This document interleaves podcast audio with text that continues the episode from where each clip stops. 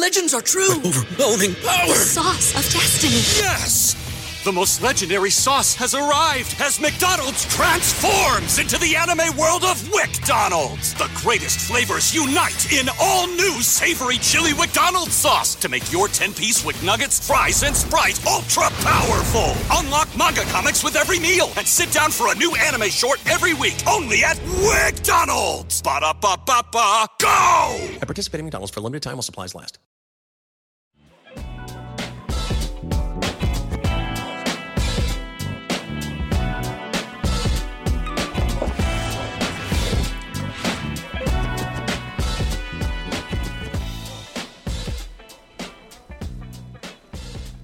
That's a good groove, isn't it? Always. I like it. My favorite. Mike, Mike, you know, I don't know if you want to say anything, but I do want to say something. Do you want to say something first, Well, or do you want me to say it? Do you want to say something, or you want me to You can say start. it? Well, No, you can start. Feel free. okay. Well, man, look, I've known you for how many years?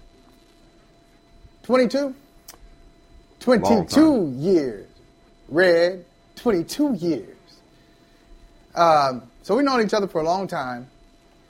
And, you know, man, we've never had any any kind of real issues, not, no, no major issues that have lingered for a long time. Like some people who've known each other that long, they've had like a little dip, a little blip, or something that's gotten in the way. And, and we haven't. And so I was a little disturbed, to be quite honest with you, uh, because this show was just so real. I was a little disturbed by something you said on the show yesterday. Probably in like in the last five minutes, it really troubled my spirit. Had a hard time. I couldn't focus. I had a terrible night of sleep. I could barely pay attention to some event that was happening last night in Milwaukee. Barely pay attention to it. As a matter of fact, I'm not even sure what happened. Okay, that's a lie. But really, it was it, it, it did bother me a little bit. When you said on the air that you were rooting not against the Milwaukee Bucks, but you were rooting against me, your brother. We've been through so much together. I mean, we have we have shared uh, uh, deep insights, man. We, like, look, if you put out a rumor about me, I'm just gonna cop. I'm gonna cop to it because it's true.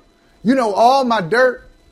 You know where everything is going. You know everything about me, man. And I'm saying, wow, Michael Smith is rooting against me over a game. That's what this is about. Not a practice, a game. My man, Michael Smith, rooting against me. So I just want to know was that just something that you misspoke on, or do you really No. feel No. that way? No, I choose my words carefully. No, I choose my. Yes, that's Oh, exactly wow. how I feel. Yes. Over a game? Yes. That was sincere. Over the Yeah, I Milwaukee was- I don't know Bucks. if, was that was that your attempt at guilt was that your attempt at guilt tripping me? No, I just want to know. I'm, you I'm just- no, it's my attempt. I'm always it's my attempt to generally tell speaking. me. I, is like I, I'm it's a Ray. I'm I'm rooting for everybody black, but I'm really rooting for you in in life. I'm rooting for all your books to succeed. I'm In rooting life. for all your children, In your life. children's you. children. I'm rooting for you. generally speaking. You know that, In but in this particular Okay. context, I'm rooting for you to be wrong. okay. Well, look. I don't. That makes me a bad friend, Uh, then I- so be it. But I don't know about I was you. just trying to I want the you- kind of friends that hold me accountable, and I'm here to hold you to account. Well, listen. I was just trying to tell you. I'm not here to tell you my what you feelings wanna hear. I'm here to tell you what you hey, need to If hear. you were here, if you were here, There it is. You know- There it is. all right. There it is. You're, you know, Yeah. such an excellent writer, that's a great job of burying the lead. What took you so long? What took you so long to get there? Hey, get man. there. How Hey, many you know- editors have you have you have Hey. told you? Get there. TV ain't no different than writing, Michael. Get there. That's what that's what we were waiting for. Thank you. That's What? an awesome shirt. What? That is an awesome shirt. Thank you. That's awesome. Thank Ooh, you. that's a good one. that's a good one. hey, Can I see the whole thing? No, Here we stand up are. a little bit. Stand up a little bit. Hey, there it is. Stand, stand up a little bit just so I can see the, the whole thing. is, there it is. Oh, okay. Oh, it is there. All right, that's nice. That's awesome. More, That's awesome. little more Milwaukee Yeah. Bucks. Thank you. Don't stand, don't man. stand up too high. We won't, we don't see the gut. Don't stand up too high. Yeah. Oh, what, what, what gut? What gut? What good? Hey, man, I've been working. I've been working. Oh, that's, that's just me. My I- bad. that's I- just me. That's I've just been it. I've been working to get those get that pandemic twenty off. I got ten more to go. Hey man, uh, I'm not saying the Milwaukee Bucks are. Oh, oh goodness. I'm not saying the Milwaukee Bucks are going to be champions like they were in 1971, but I'm very confident. I'm very confident that they are going to go into Brooklyn, go into friendly territory now. It's going to be friendly territory for them because there's a lot of culture in Brooklyn. See, I'm not going to diminish Brooklyn. The borough is beautiful. The borough is great. But the Brooklyn Nets, they don't really represent Brooklyn. They don't know what it's about. They just kind of dropped in there. Uh, they dropped in there because they had some issues with swampland, with the meadowlands, and they just kind of, just kind of dropped it. Like you know what they are? They are. They have the Brooklyn Nets have gentrified Brooklyn. So they're kind of interlopers. Oh, they're really? interlopers. So we, hey, we ain't really worried about them. This is no disrespect to Brooklyn. We love Brooklyn. We don't love the Brooklyn Nets. I can't wait until tomorrow night. I'm sorry, uh, you won't be here next week. I won't be here next week. You are, you are going on vacation, and I'm going to tell you, your first day of vacation is not going to be good. Like I don't know if your vacation starts at 5:01 Eastern time, but right No, no, like, around let's let's hold on. Let's be accurate. Right Let's around accurate. midnight? I don't leave. Right around midnight? I don't jump on a plane until Wednesday. If you want to reconsider, we could do Monday. We could schedule. If you want to reconsider, I, I listen. We weren't gonna be here Monday. You know why we weren't gonna be here Monday. And okay, full disclosure, we work. We, we couldn't do Monday. I'm le- we're leaving Wednesday for vacation, my wife and I, to celebrate our anniversary. So we figured, you know what? Let's just go ahead and take the week. I'm willing to reconsider. I ain't scared. I ain't never scared. I will show Scared? up just like I used to do in my newspaper days. I'll show up to face the music on Okay. Monday if you want. Okay. I don't. I, so Okay. you want to reconsider, you let me know, because because we took Oh, off Monday let you for know. you know you needed Monday. So you let me know. I'm. I'm here. The studio gonna be here. I'm still gonna be living at this house. The studio gonna be here. Okay. I, you ain't said nothing but a word. But go ahead and finish your. Uh, well, oh, I'm just telling you, Monday. by the way, this is Monday, this is weak. By the way, by the way, this is weak. By the way, this is weak. This is weak. This is weak. Just so just so you know, this Hey. is week. All right, just being honest that's with you, this is weak. I'm not trying. I thought I, I, was expecting much worse than this. I, I didn't No, I didn't no, know, no, you, I didn't no, know you were gonna do it like wax poetic about the beauty of Brooklyn. But okay, cool. Do Hey, no, no. Your time. I'm not. I'm not waxing. Po- I'm not waxing poetic about anything because, as I told you before, we don't start celebrating until the job is done. When the job is done, then you can go get it. See, I'm, I'm just I'm just happy right now because I knew this was going to happen. I'm not surprised. So you expect me? See, this is this is such a Brooklyn Nets take from you. Oh, I thought you'd give you much more. For what? What y'all accomplished? It- It's the Eastern Conference semifinals, baby. Ain't nothing happened. Uh, you, you, you and the New York Times you need to calm yourself down. You see that New York Times headline a while ago? Hey, the Brooklyn Nets possibly the best team ever. The best team ever go lose in the Eastern Conference semifinals? Get some respect about yourself. Get some reverence for the game, for the history of the game. So nothing has happened. I'm not celebrating being tied 3 3 to an inferior opponent that that oh by the way I don't know if you're keeping score. Uh, Milwaukee has won three of the last four games, and when they win this game tomorrow night, that's four out of five against Brooklyn. Not only winning four out of five against the best team ever created, four out of five, and totally changing the tenor of the series, like the, the way the game is played. Like even that, that 49 point gem from Kevin Durant, that was played on Milwaukee's terms. That game was like in the low 100s. Brooklyn doesn't want to reside there. They want to be in the 120s and 130s, and, and everybody wants to talk about possessions, uh, you know, per the offensive rating uh, per 100 possessions and all that stuff. Uh-uh. The- have you noticed what's happened since Game Three? Have you felt these scores? Have you felt these games? The pace? It's on our terms. It's on our terms. Look, I keep talking about Giannis, that man right there. My mistake.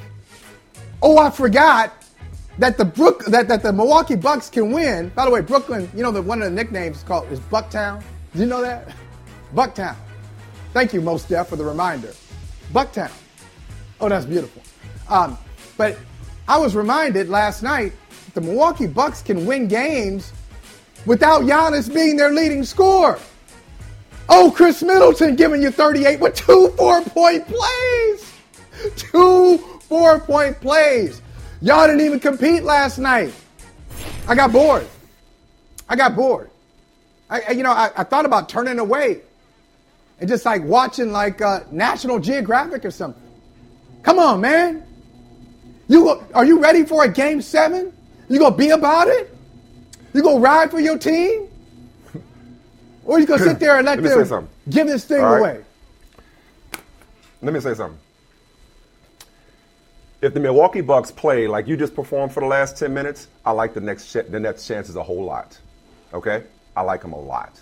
All right. I thought you were going to bring it. The best thing about the last 10 minutes was that t shirt. It was all downhill from there. Okay? Anyway, I'll take it from Sorry. here. All right? Um, That's all right. I'll take it from here. So, look. Yeah, yeah, take it. I'm to be honest. I'm not so, I'm not, I didn't, no, I didn't want a game seven. I didn't want a game seven for a couple of reasons, for a couple of reasons. On a micro level, I didn't want a game seven because, go, you do your thing. I didn't want a game seven because I didn't want to have to endure Giannis Antetokounmpo's insufferable, which you know a lot about, insufferable free throw routine. Okay, that lasts longer than commercial breaks.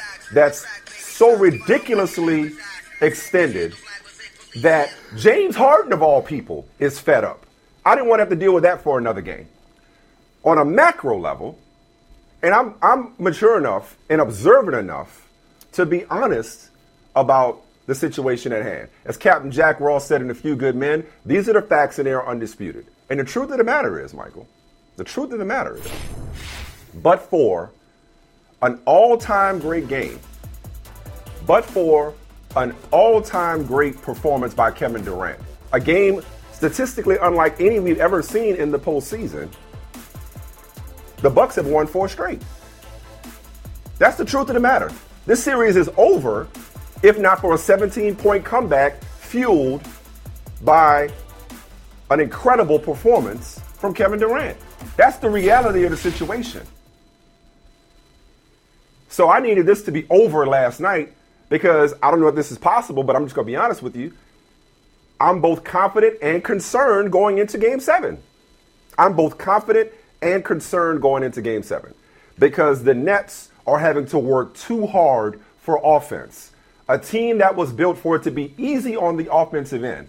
And, and listen, props to the Bucks defense. They're a great defensive team. We know this already. But a team for whom it was supposed to be er- easy on the offensive end is having to work way too hard in the half court to get points because James Harden is a shell of himself. And that's not an excuse. And I'm not saying he should get credit for gutting through this hamstring injury, but he's clearly not as explosive as he usually is.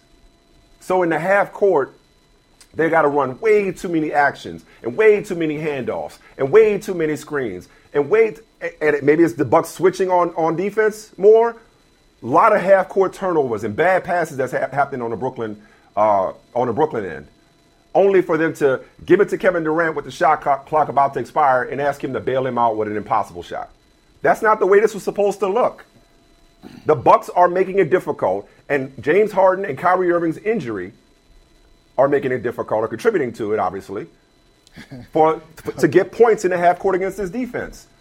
Meanwhile, the Bucks, what was it, 26 to 4 in fast break points?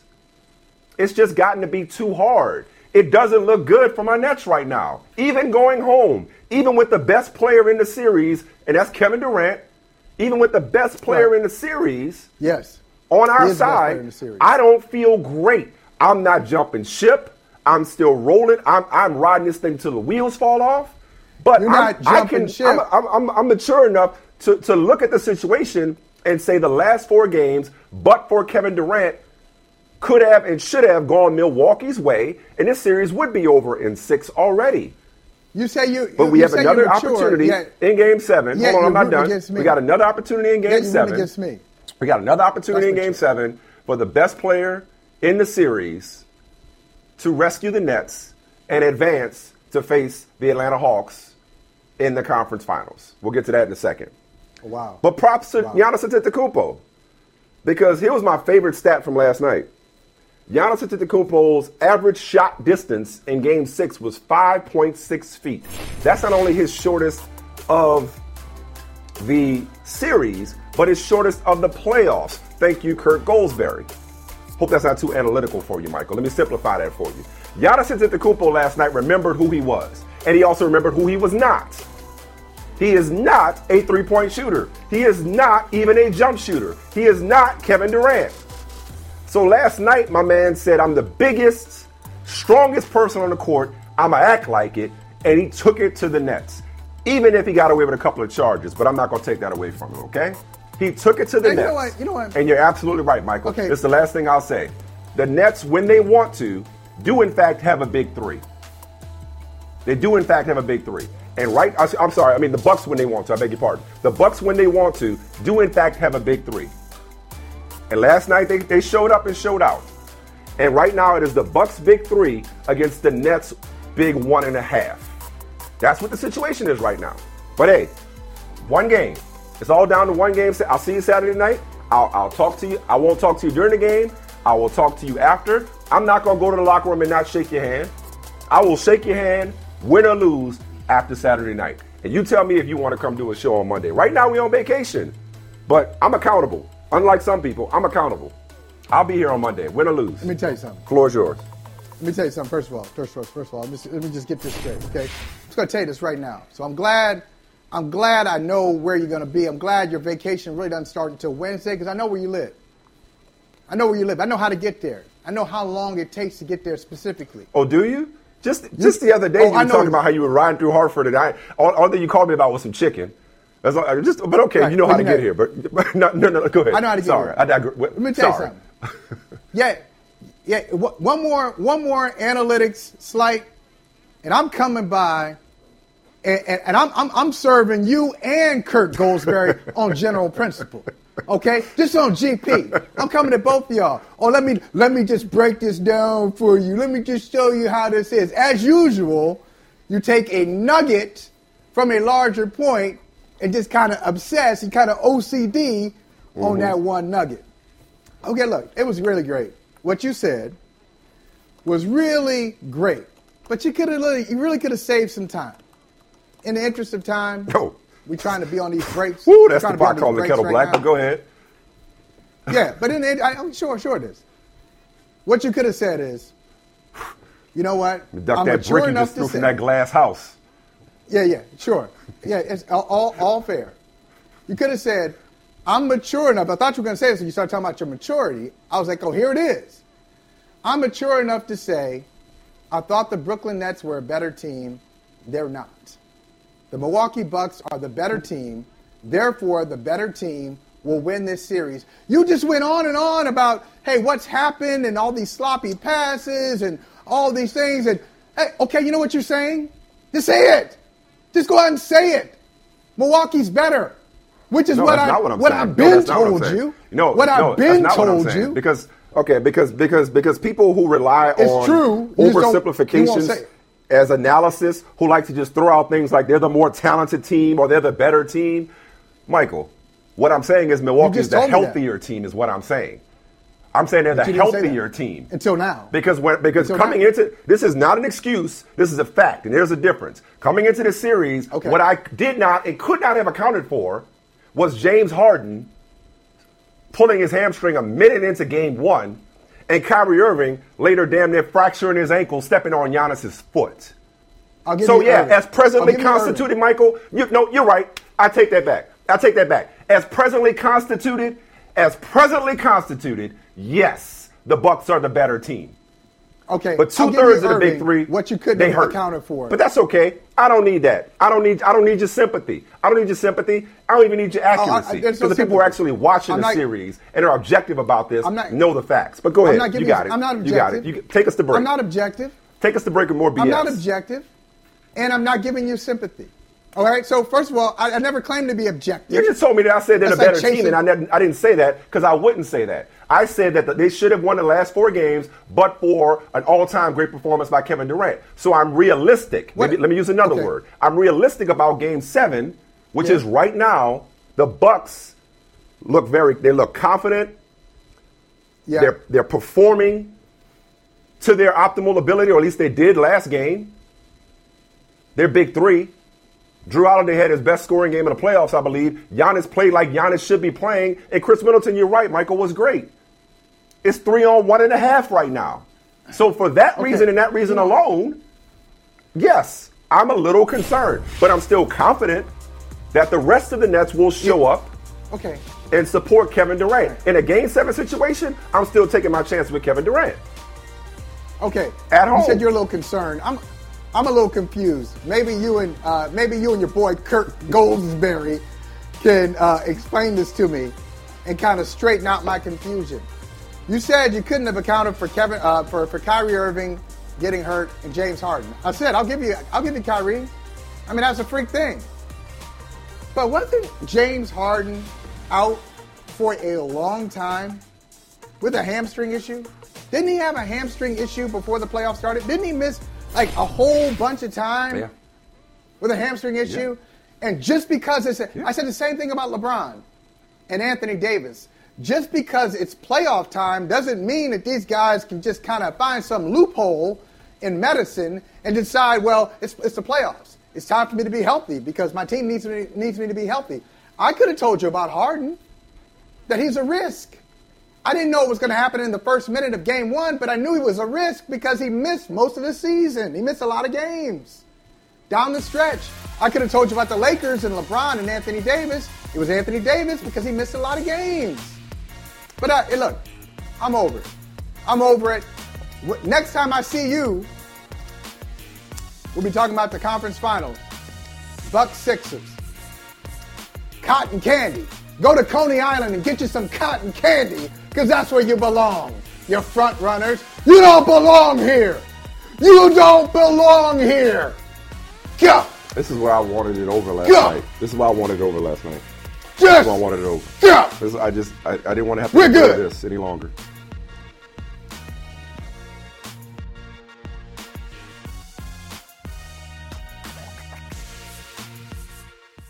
At Bet365, we don't do ordinary. We believe that every sport should be epic. Every basket, every game, every point, every play. From the moments that are legendary to the ones that fly under the radar.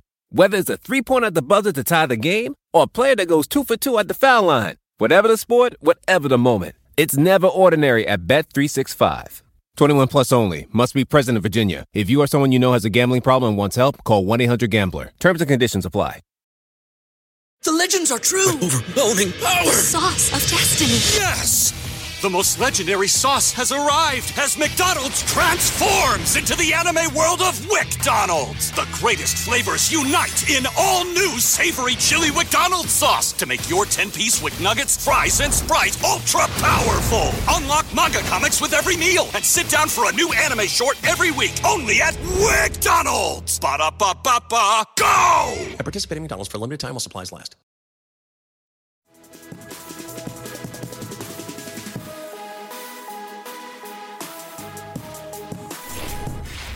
Emancipation of enslaved black Americans didn't mark the end of America's work to deliver on the promise of equality. It only marked the beginning. To honor the true meaning of Juneteenth, we have to continue toward that promise because we've not gotten there yet. We can't rest till the promise of equality is fulfilled for every one of us in every corner of this nation. That, to me, is the meaning of Juneteenth. That's what it's about. As we did just weeks ago with the history of the Tulsa Race Massacre, we must learn from our history and we must teach our children our history because it is part of our history as a nation, it is part of American history.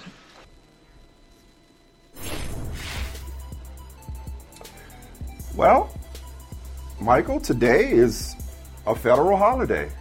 Um, the United States of America is observing Juneteenth on a Friday because it falls on tomorrow, June 19th. Falls on a Saturday, so Right. today is a federal holiday. Uh, and to say I have mixed emotions about this uh, would be would be putting it too nicely.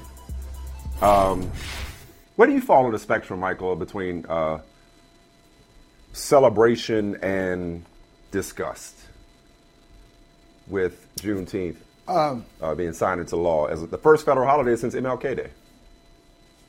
Yeah, yeah. I was just talking to uh, was talking to a group of brothers about this um, two days uh, two days ago, and uh, one of them I have a lot of respect for him.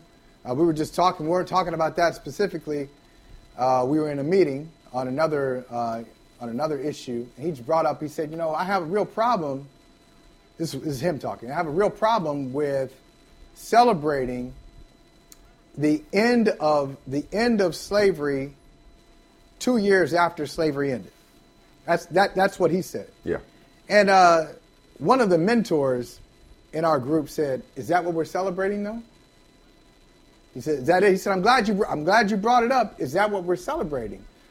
And he told a story. Uh, for those who, who have watched uh, Spike Lee's Malcolm X, you know about Dudley uh, Station in Roxbury, Massachusetts, and know Malcolm X's history. Michael, you know it very well, living here in Boston.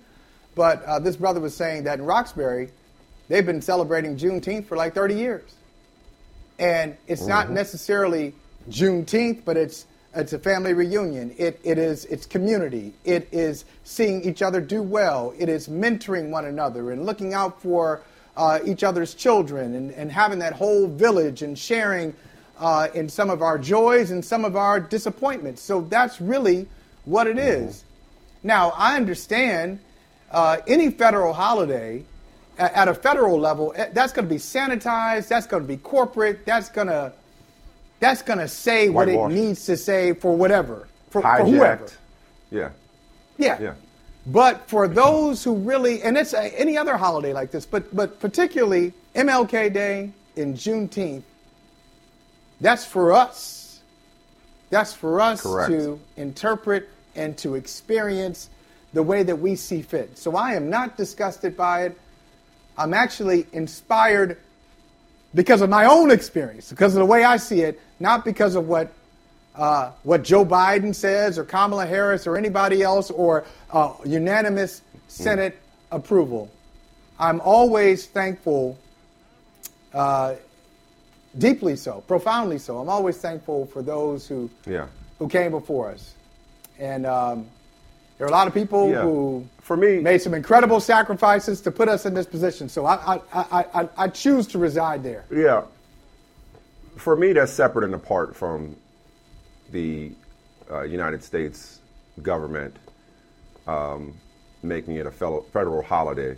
I, I now respect everything you said, and let, and let me start by saying how much I respect all the people who have fought to make this a reality, all the activists, all the people who for years have pushed to get Juneteenth marked as a federal holiday. But the reason it disgusts me is because we ain't need it. We didn't need it. For all the reasons you just pointed out, we didn't need government approval and unanimous Senate approval and bipartisan support to observe Juneteenth because, like you just said, Juneteenth is ours. I said this the other day we were talking to Jason right. Johnson. I don't like the fact that white people get the day off. I don't like it. So let me get this straight. The white people who continue to benefit from slavery, they get the day off exactly to do what? And the irony of, of, of a day off when there is so much work still to be done.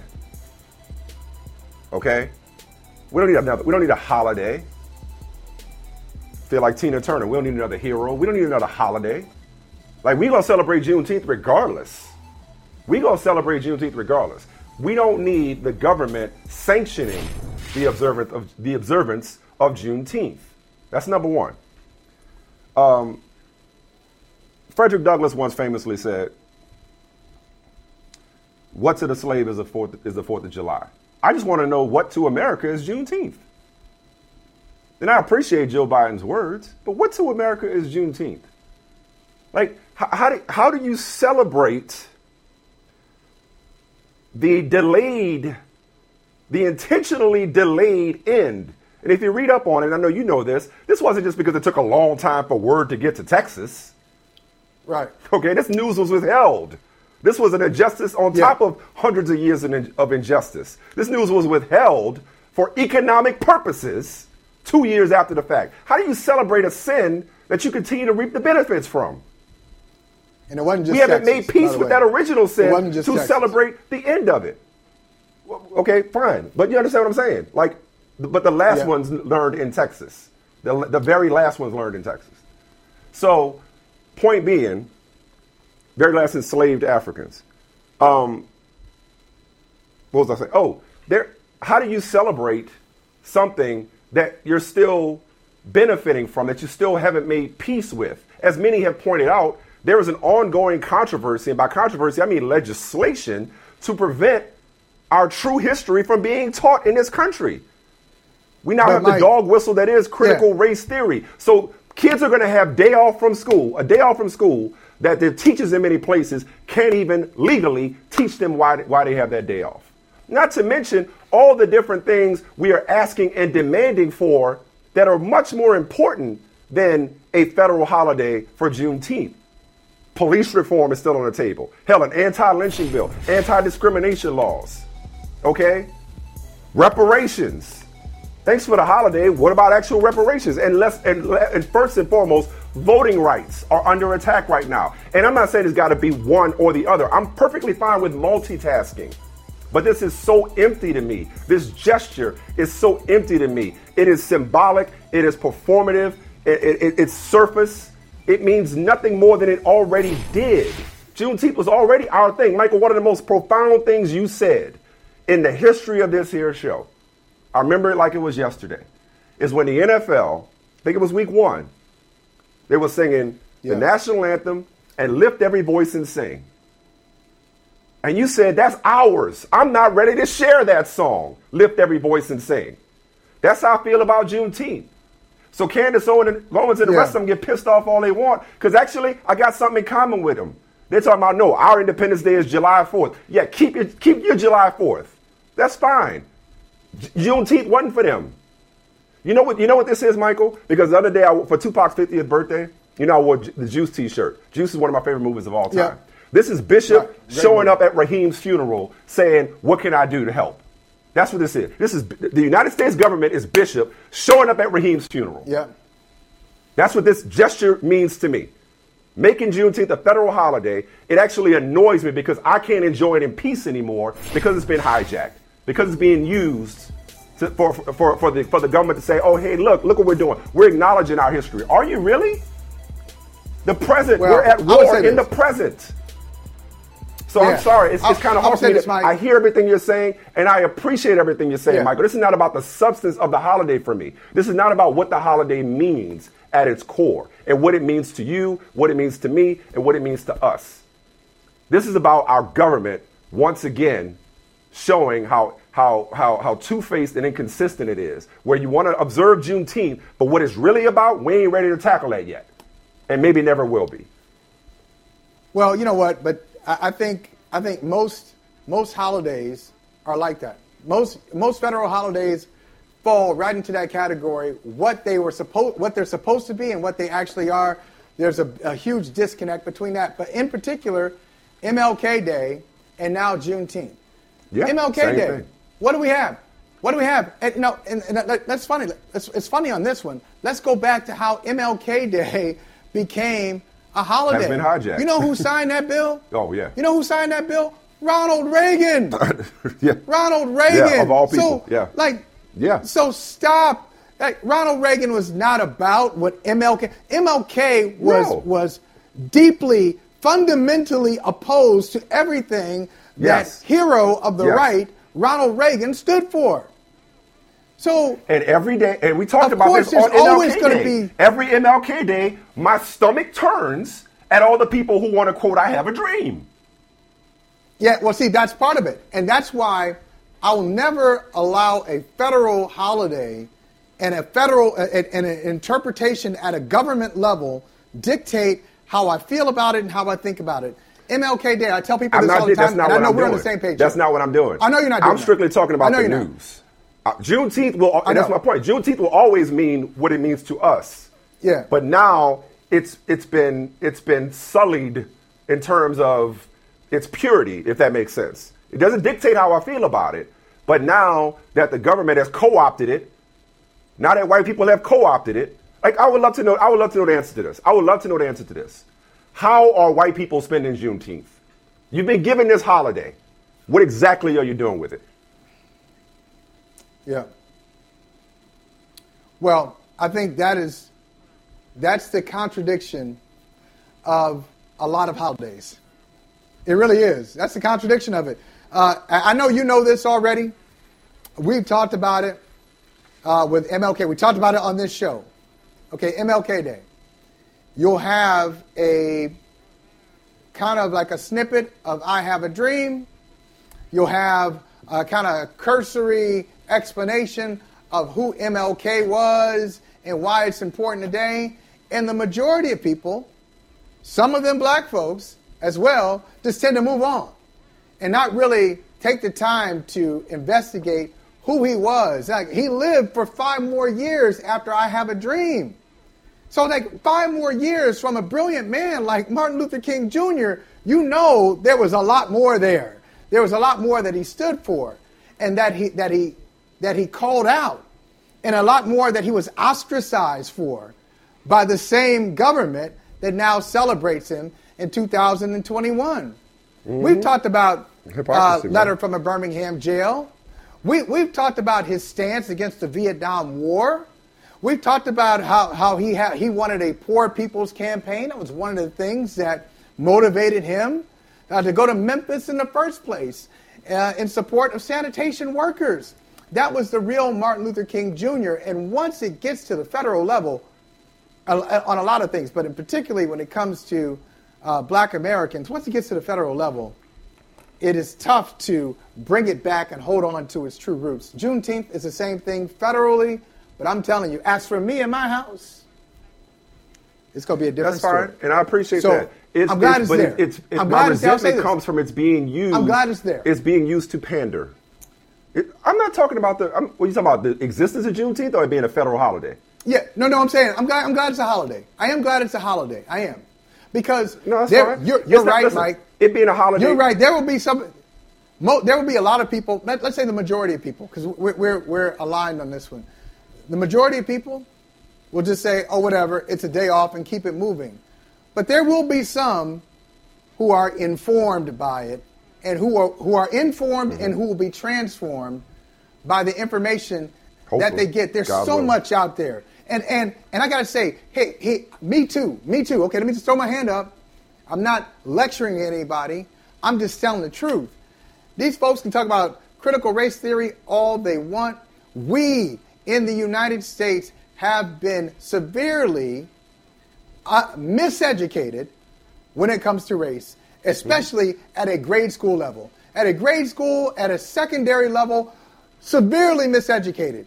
But the information, the good, that's the right. bad news. The good news is there's stuff out there. There's a lot of information out there where we can educate ourselves and, and not fall back on the excuse of, hey, my, my, my 10th grade teacher didn't tell me. My fifth grade teacher didn't tell me. And so that's why I'm saying, Mike, I'm, I'm glad it gives me another opportunity to uh, annoy my children and tell them the real story. I'll, I'll, tell you this real quick, then I'll hand it back to you. Look, um, Robinson must have been in the second grade, probably uh, first and second grade, and uh, he brought home this worksheet. Uh, no, it wasn't even a worksheet. It was like a little, uh, a little coloring thing, whatever. You know, it probably was the first grade. Some little story of Martin Luther King Jr. He said, "Hey, look what we did in school about Martin Luther King Jr." I looked at it, Mike. hey, Martin Luther King Jr. Um, he was upset because um, he couldn't play uh, with the white kids. And so he devoted his life to making sure we could all play together. Ah, ah, ah, ah, ah. Robinson, I said, Robinson? Sit down, son. That ain't what happened. That's not what happened. Now, I, and I did it in an age appropriate way, but not where I could just skip over and gloss over centuries of oppression, and the word I use with him is a word I have no regrets using today, and it's evil. It was evil. He was, he was fighting against evil in this land. That's what he stood for. That's none of this little playground thing. Oh, he wanted to play with the white kids and then he got to play with the white kids and here we are today. No. So a lot of history is taught that way for a first grader, for a 10th grader, and for graduate students in some cases. And I'm glad that I have an opportunity, since it's Father's Day weekend, let's go there. I have an opportunity as a father to not allow my children to fall for the same yeah, okey doke. Okay that I did. I, I, I, I know, I know. That's not what that. you're saying. I appreciate that. I went off on a tangent. I know. I, okay, know. But, yeah, exactly. I really do, and I know, and, and it doesn't apply. It's, it's not about the meaning of Juneteenth or the significance of Juneteenth. It's about the very same people who are fighting against the type of education you're advocating for, the type of education that you practice as for you in your house. Right. The very same people mm-hmm. who are trying to ignore, whitewash, and erase not only this history, but its ongoing ramifications and repercussions are the ones who unanimously approve yeah. this pandering gesture of making hypocrites, a holiday that Absolutely. recognizes the delayed freedom of enslaved Africans a federal holiday. I just don't like being mm-hmm. pandered to. That pisses me off. And it makes it really hard for me to just watch the very president and vice president who I voted for. And I know there are a lot of people who are like, yo, this is a great thing. Okay, maybe it is, but I don't want it's just almost like I don't want this coming from them. I don't want it from them. We had Juneteenth. We been had Juneteenth. We been had it. Right. You didn't. You didn't. We didn't just get introduced to this. That's all. Right. We can go to break. Roll the music, Gary. Hey, politicians. Hey, that, that, what, what, what, my man's uh, what my man Tip say? Politicians are magicians. Politicians are going to pander. I mean, they just go pander. That's just what they no, do. No, I got it. So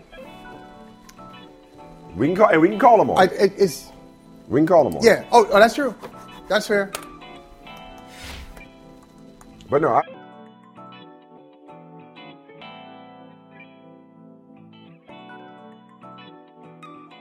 At Bet365, we don't do ordinary. We believe that every sport should be epic. Every goal, every game, every point, every play. From the moments that are legendary to the ones that fly under the radar. Whether it's a game winning goal in the final seconds of overtime or a shot on the goal in the first period. Whatever the sport, whatever the moment. It's never ordinary at Bet365. 21 plus only. Must be present in Virginia. If you or someone you know has a gambling problem and wants help, call 1 800 Gambler. Terms and conditions apply.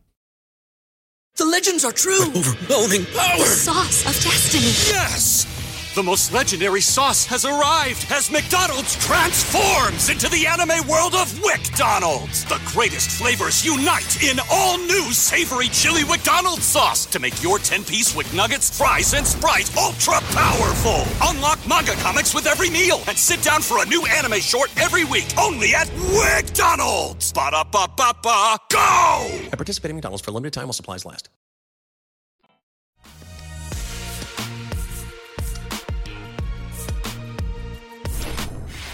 You know, and uh, as I've said all year long, you know, we we we we're built for this moment. Simple as that. And nobody says it's going to be easy. Um, might be hard, but uh, we are we we are capable of doing it. You know, so everybody mindset was everybody had a great mindset, and uh, everybody you know came to play, came to compete, and uh, that's all I can ask, you know, for my team, and hopefully we can do that in Game Seven and uh, win the game. All right, so Michael Holley as he continues to bask in the afterglow of last night's wire to wire Bucks win, has brought in some reinforcements. He's brought in another anti-Nets individual who otherwise I love. Ashley Great Nicole to see Moss you, is here uh, to. Great to see Ashley. Michael, I haven't seen you since we were right about the Lakers not going back to the finals. How did that go? Thank How you. do you feel about that? Hey, hey. All right, Oh, listen, Lord. Ashley, I feel great. Look, you know, Ashley, it's interesting. Um, I told Michael after you came on, that was after game one, you said, I told you so. After game one. Yeah. And I told Michael, I said, look, man, I, I really feel like you're not listening to Ashley closely enough. She already told you. So he came after game six when he was surprised. I was like, man, she told you after game one. I told you. It's just like so you ever you know, some folks just have a hard time just letting it sink in, you know. So you go ahead. Just try to tell him you tell him something smart today. He won't listen. yeah, I mean, look, the the, Ashley? the, situ- yeah. What's up, Michael? Let me hear it. Let me no, hear no, no, no. Go ahead. I'm sorry. I didn't mean to. I didn't mean to cut you off. I didn't mean to cut you No, off. Go I'm just You got it. listen. I'm just saying the situation in Brooklyn is not what they expected. I don't think it's what Nets fans, and yes, there are actual Nets fans. I don't know where they've come from, but they're there. Um, this is not what they expected. This was supposed to be a walk in the park, go five games tops, and you know, the Phil Jackson said it best. Part of winning an NBA championship is part luck, because luck in terms of being able to stay healthy. And as we've seen throughout this season, not just the postseason, but the entire season, health is the most important thing when it comes to chasing a ring. And the Nets have fallen victim of the the bug, if you will. You know, first of all, Kyrie Irving, who I think is such an important part of this offense. James Harden, yes, he is the X factor well as well, but he's not playing to how he could be playing, which you expect. I mean, the man's playing out there on one leg essentially, on one hamstring, if you will. It's a very, very tough injury to kind of fight through, and the only way you can get through it is giving it an ample amount of rest, which requires time, which the Brooklyn Nets do not have. And I said this from the beginning when this team was constructed in totality is that the Nets, their downfall is that they're very they're a very star dependent offense, which means that when you have all three stars on the court, they're unstoppable virtually, right? But you start to pluck them out of the equation and you see just how empty this team really is. And Katie, I think, is an incredible player, going to go Oh, down as one of the best to ever play the game. But I don't think he has the juice to do it himself. And I think the Bucks, you know, they have Giannis, a superstar in that, but they also have his depth. So when Giannis is not playing to his full capacity, you have a solid bench, you have a su- solid, you know, cast of supporting players who can kind of hold down the fort, and that's what Brooklyn is missing, and that's what they that's where they dropped the ball when they constructed this team. Em- Empty, Empty, just sounds a lot like cotton candy. You know what else is empty? You know what else is empty? And I'm gonna come to the Knicks fans because you know you and, and, and, and your people of your ilk, y'all know a lot about chants. You know what's a whack chant? You know what's a whack chant? Bucks and seven. That's a whack chant. Yeah. Bucks and seven. Uh, seven games. I mean, okay, a seven game series. Like that ain't that ain't a statement. You know what's a statement? Suns in four. Suns in four is a statement. Okay. Yeah. Bucks and seven. Who cares? Okay, fine. You, No, your big three beat the Nets one a- big one and a half. You know, you know what? You know what? That's a What happened if the Bucks win this series? They that's a got big lucky. deal. All, everything Ashley That- said, smart It's as it true. was, uh, let me boil it down to they got lucky. It's that's, 100% that's, that's the true. part. That's the part. Pull out that Phil Jackson line. The Bucks win A this, hundred percent. Michael, I'll tell you what I would say on Monday. If you decide to come to work on Monday, Michael, and the Bucks win, they got lucky. I'll tell I'll give you a preview. They got lucky. Congratulations. Well, look, Mike, um, I, I, I'm sorry you feel that way, but let me just tell you, um, Bucks and seven is not a whack chant when it's coming when it's Bucks coming against against supposedly the best team ever created. I mean, like, wow, they, uh, how did they even lose a game? They're incredible. They're so It's a- good. Oh, the best It's a little bit of a whack chant. It's a little bit of a whack chant. Thank you, Listen, I am not a net supporter Thank by you. any means, but it's a whack chant because it's not like let's let's call Thank a spade a spade. If the big three in Brooklyn was 100% healthy, this series would have been over with in game five. I'll give the hmm. Bucks a win. The series hmm. would have been over. It's true. It would have been over. So to go ahead and be so brazen, Bucks in seven, well, that's Right. obvious because only one person can win game seven. And Hey, here we are going into game seven. You're not left. giving me Right. you're not giving me, you know, this this massive prediction and confidence. There's literally one game Correct. left, and someone's got to you're win and someone's on a got to lose. Right. But to You're- You're that not going out level on a of limb with com- that. It's like we make Exactly. predictions. Yeah, and to have that level of confidence when you know that you're playing a team that's not at full strength. And look, that's not their fault. Phil Jackson, again, going back to that famous quote, and it's no different than what happened in the bubble with the conversation of LeBron versus the Heat. Would that series have gone the way it went if the Miami Heat were at full strength? But at the end of the day, that is part of the game. That is a huge part of the postseason. And sometimes a team, the not so better team, if you will, gets a break and the bucks caught a break and if they can go ahead and capitalize off of that then you know god bless but let's not act like you know you're there 100% on your own accord you got some help from the basketball gods that's Right. all i'm saying when we, make predictions, it's kind of, nobody says, you know what, I'm gonna go with uh, Lakers in seven. It's like, no, make an actual prediction. All right. Speaking about told you so's, though, Ashley. Speaking about told you so's, um, those that follow you on Twitter know that you you you know you called that there may be some concern long term for Zion in New Orleans, mm. given how things went down with Anthony Davis. So I know yesterday you had the receipts, as they say, mm. when it came when the story came out from the Athletic that Zion Williamson, in particular Zion's family members, uh, want him in, on another team. We don't even need to ask you, and that gift kind of says it all. We don't need to ask you what other team you would you would like to see Zion and his family come to. I'm sure you would take care of Zion's family if five years down the road or whatever it is, he wanted to change teams. So uh, what's your take on, on what you've read, what you've heard, what you know uh, about two years in, which seems a little early to be, you know, uncomfortable, but maybe that says a lot about the uh, the front office and the uh, the management structure in New Orleans. But two years in, Zion seems to already be unhappy, reportedly. First of all, I told you so. Everyone watching, I told you so. and it's so funny because the Pelicans fan base came at me crazy, calling me a small market hater, saying I hate the city of New Orleans, which is not true. I love that city, one of my favorite cities in the USA. I've been multiple I'm from times. Orleans, so there you it's go. just listen, there you go. But oh, it's yeah. just oh, you yeah. have to that's go why. ahead. And that's why. they have incredible food too. So, you know, let's just throw that out there. But I think people, you know, Maya Angelou has an incredible quote. She says, when sh- someone shows you who they are, believe them the first time.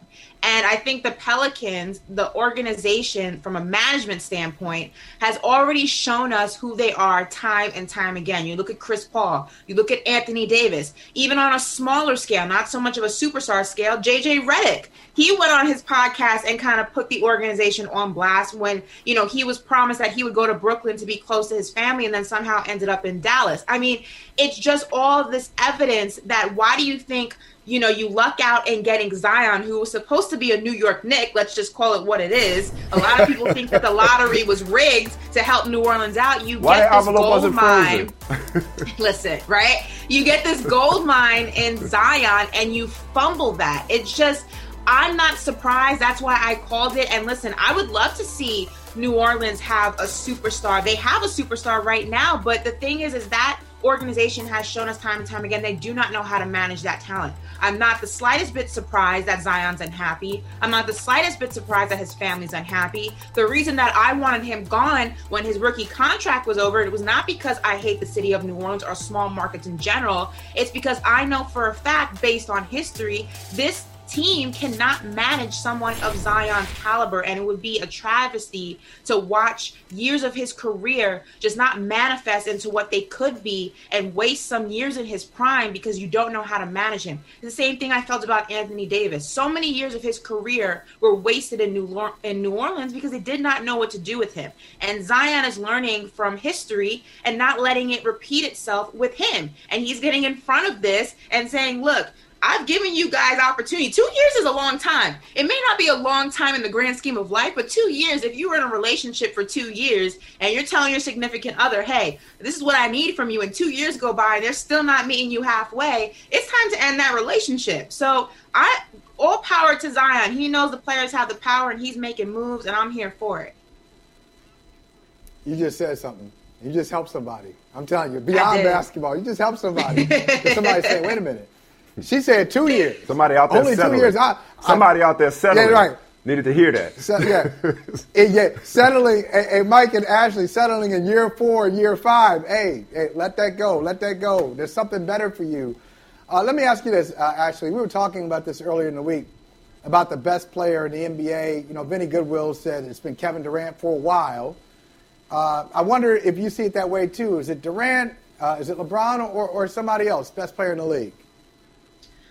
Ooh, I think you know the conversation is depending on what you what criteria the best player means to you, right? Is it a player who surrounds himself with superstar talent, which both guys have done that, or is it a guy who kind of gets it from the mud? I think for me, you know, you can't ignore the stat lines. I think Kevin Durant probably has a slight edge above LeBron in past years, but LeBron had that crown for a very long time. And I think now you're also starting to see maybe them start to kind of even out a little bit and some other guys start to come up. But I would say that Kevin Durant still has the slight edge. And especially, I mean, you're seeing what he did in that last game against Brooklyn by himself himself. This is a guy who's coming off an Achilles injury. I mean, I know he's not coming off of it, you know, just a month ago, but an Achilles injury for anyone who's ever had anything going on with their Achilles, it's not that can act up sometimes. It, it, it affects the way that you can even move. You never really move quite the same. Your foot never flexes the same.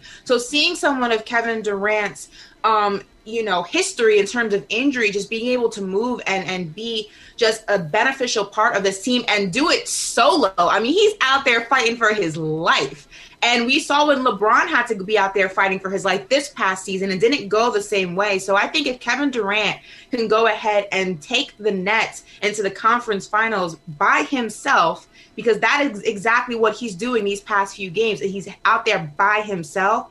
I think that's going to just solidify that he is the best player in the game right now. Of all time, no. Does LeBron have the crown for a certain amount of years in that category? Absolutely. But if we're talking present day, Kevin Durant has it. And if he does what we're hoping, well, not we're, Michael is hoping that he can do, then I think he got he that crown is safe in his hands for a little longer.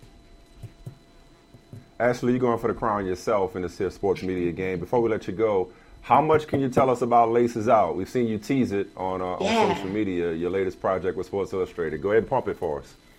I'm excited. So it's a little bit of exploring, you know, the fashion and the culture of our favorite athletes. But you know me, I'm a storyteller. I love kind of diving deep into what people are doing outside of what they do for a living. And I think a lot of times with athletes, we get caught up in the wins and the losses and the stat lines and how many points did they score this game. And we forget that these guys outside of their sport are people and they have other interests and they have stories that need to be heard and need to be told and deserve to be heard and deserve to be told. So it's exploring, you know, their fashion game, their sneaker culture, which is huge. The sneaker game is the biggest game there is right now. I mean, if you're if you know anything about it, you're probably taking multiple losses on Saturday on that sneakers app. But it's the hunt, it's the culture, it's the vibe. But also, I'm going to head to go ahead and get to know these guys outside of the sport and and hopefully bring some insight to who they were before basketball, who they'll probably be after basketball, and what they do when they're not on the court. So it's a little bit of a,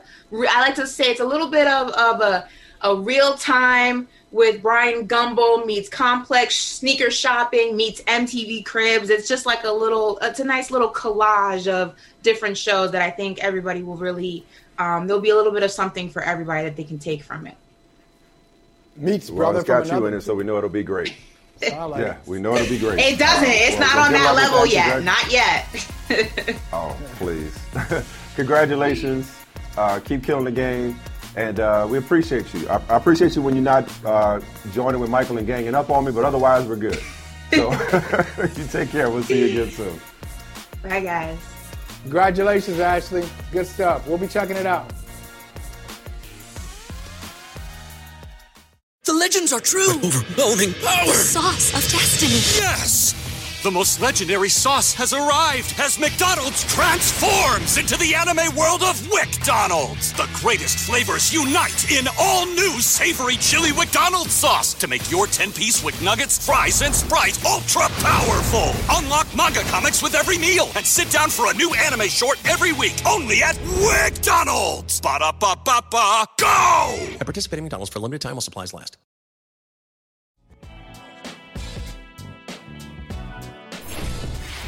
This common theme here. We've given up tough starts, we've clawed back in, but haven't you know had enough, and, and frankly haven't played well here. Um, so, well, I mean, you can point to a lot of things, and and we uh, we definitely have a lot to clean up. And it was one of those nights where you could just tell we didn't quite have our fastball. So, um, you know, but that's that's what this is all about: is is persevering, is is finding ways to to come back and bounce back, and and that's why we were able to push through and finish second in, in the East, so that we'd have Game Seven on our home floor. confidence has always been high, um, win or loss. You know, never get too high, never get too low. Um, that's the main thing in the NBA season, especially in the playoffs. Um, you got to be able to bounce back and stay strong. Um, but, you know, we haven't run on the road yet, and that's the only way we knew we were going to win this series if we get it and win on the road. And, you know, it's coming down to the last game.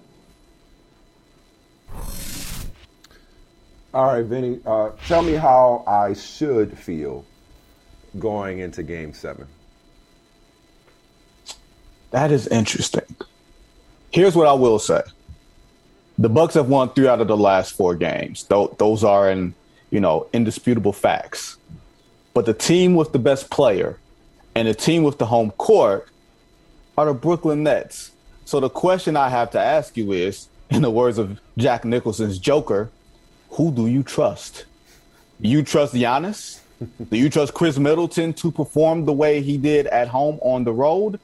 Or do you trust the best player in basketball in Kevin Durant? I think a playoff series by and large goes like this. At the start of the series, both teams believe something to be true.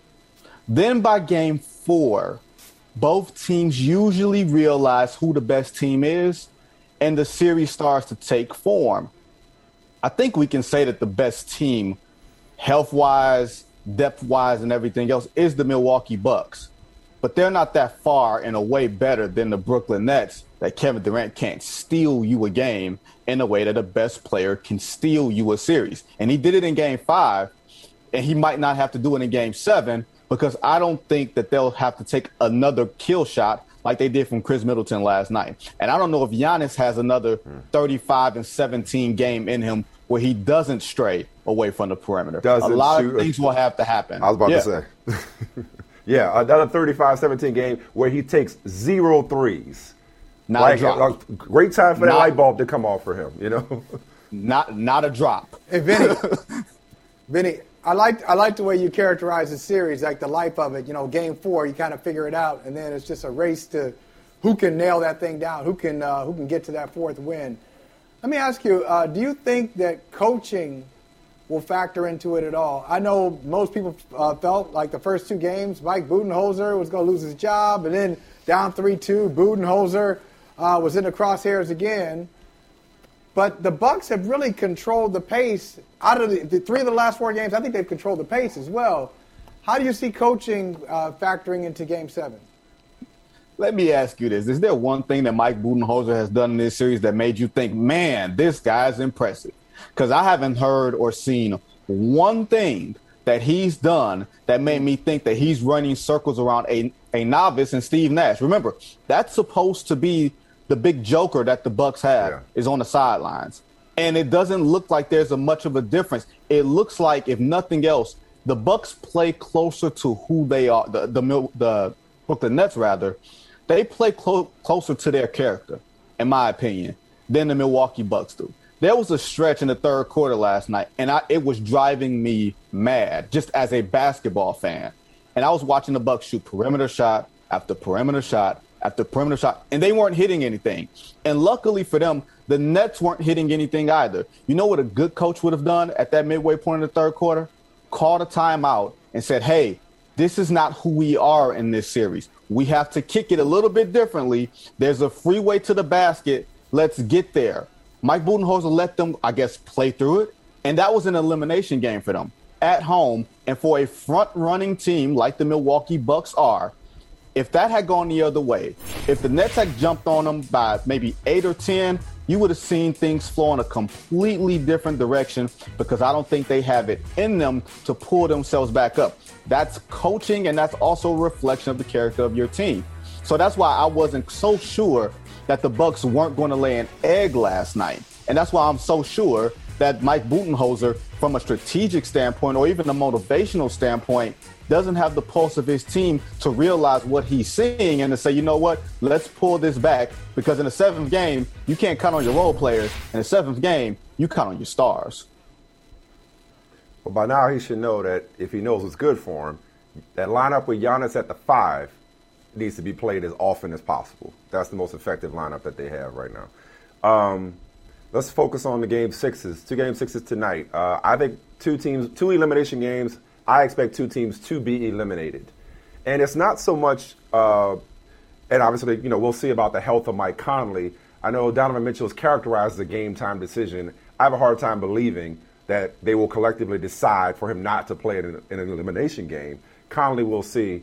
Um, it's not so much about a, you know, what I don't see in the Jazz uh, or even the Sixers, despite how much we picked them apart yesterday. I just believe that the that Paul George's Clippers, believe it or not, a franchise that I believe is 0 and 8 and has lost by an average of 15 points with an opportunity to advance to the conference finals. I believe, I'm going to say this, Vinny, I believe in Paul George's Clippers, and I believe in the Atlanta Hawks at home, which has often been a running joke, to seal a deal tonight and not let this thing get back on the road for the respective one seeds to win a game seven. I don't believe Doc Rivers. I don't think they, they see a game seven. I think both those teams go home tonight. What do you think? I believe in Paul George as a number one.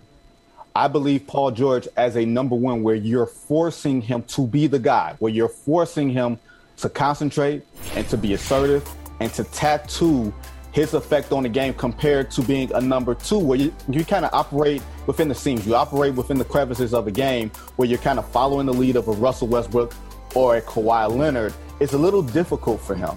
I think when you put it on him, you put the onus on him and say, hey, you're going to have the greatest effect on this game from shot creation to shot execution to even doling out your energy on defense. I think he mentally preps himself and puts himself in a different space than being a number two because he doesn't elevate himself to play like a number one when there's a number one next to him. I just think it's a mental thing. Now, in Atlanta, I have a feeling that the Atlanta Hawks could lay a big, giant egg tonight. Not because I want them to, because I really? think the Atlanta Hawks would be a great story, Here's why I, I think so. And I think they played maturely beyond their years. They haven't shown any scare. But now this is the first time where expectations are upon them. Like they're going to have a great season no matter what happens after tonight when you look at it in the aggregate.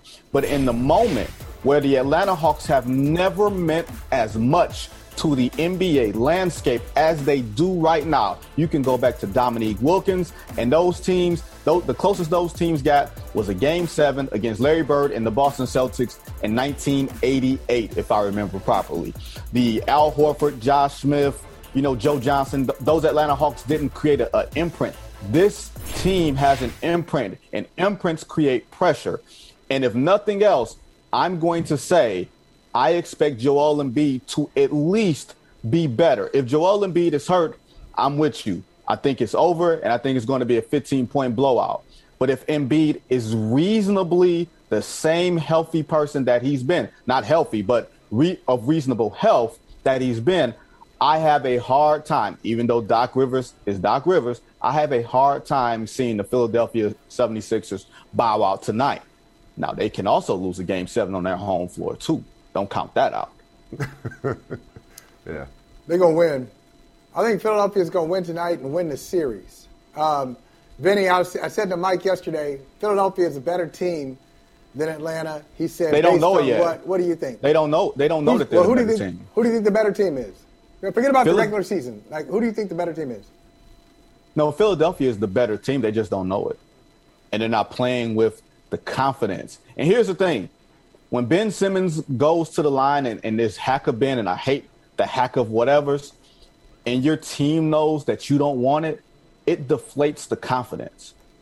And I'm not sure that they can, they have the mental strength to bounce back from it. And not just that, you don't have a fourth quarter player that can create his own shot if Joel Embiid is run down, if Joel Embiid is tired. So it's almost to the extent where you have to rest Joel and hope that Tobias Harris gives you a little bit more, that you hope that Ben Simmons doesn't go full head case in the first three quarters, and the prayer being that Joel Embiid has just enough to take you home.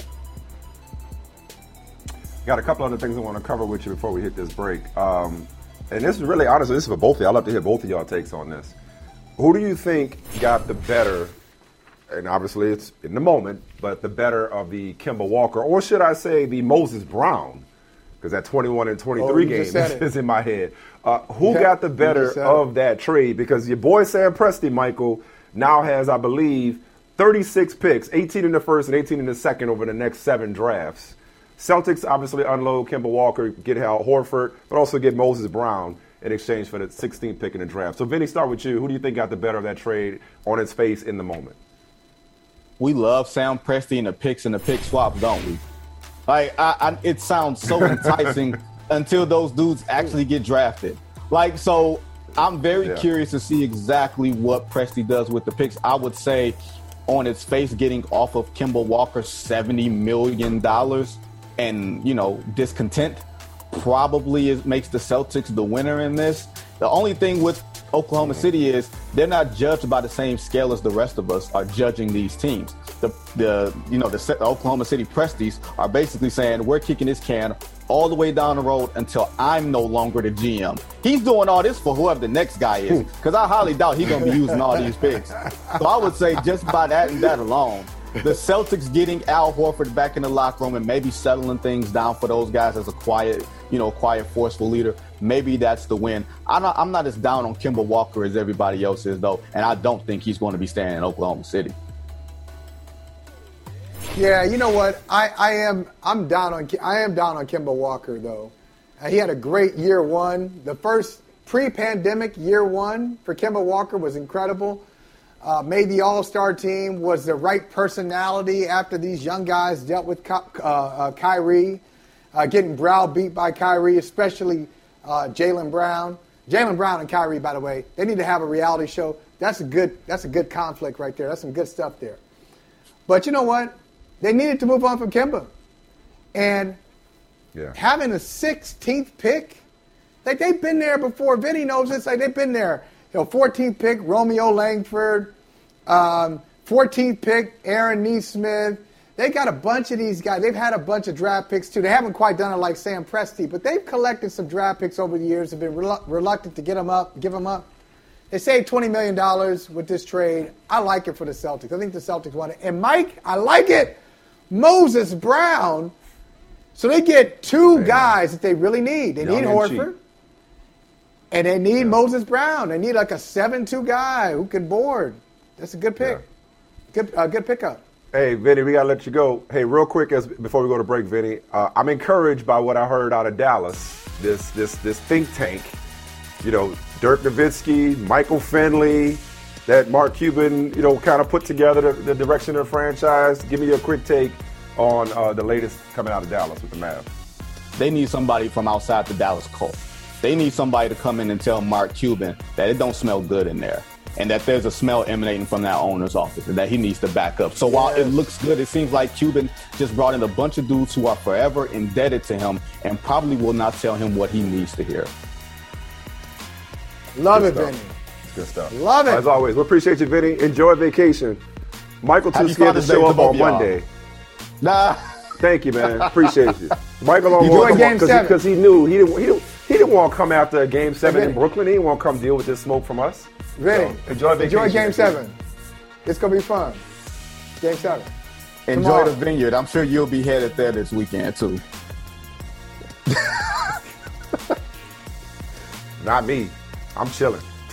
I'm at the I'm, I'm at the vineyard. This is my house. Later, man. We appreciate it. See ya.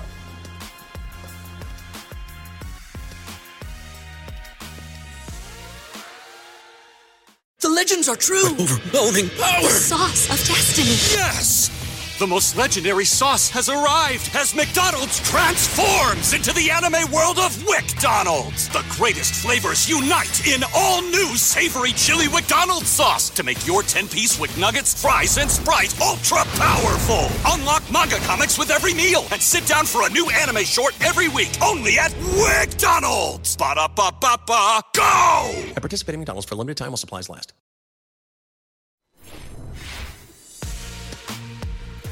Mike, are you still slacking when it comes to Loki? I mean, we, we're two episodes in, man, and it's on par with WandaVision in terms of its creativity, uh, just in terms of, of the story, the acting. I mean, I'm, I'm enjoying the hell out of it. Have you still not started? Well, uh, there's a story there, but I'll just say it's supposed to start this weekend. It's supposed to be part of Father's Day weekend. Uh, the delay, Okay, great. the Okay, delay good. is. Good. I can't tell you. I can't tell you. The, I can't tell you the inside story, but the delay. There's a really good reason for the delay. Okay.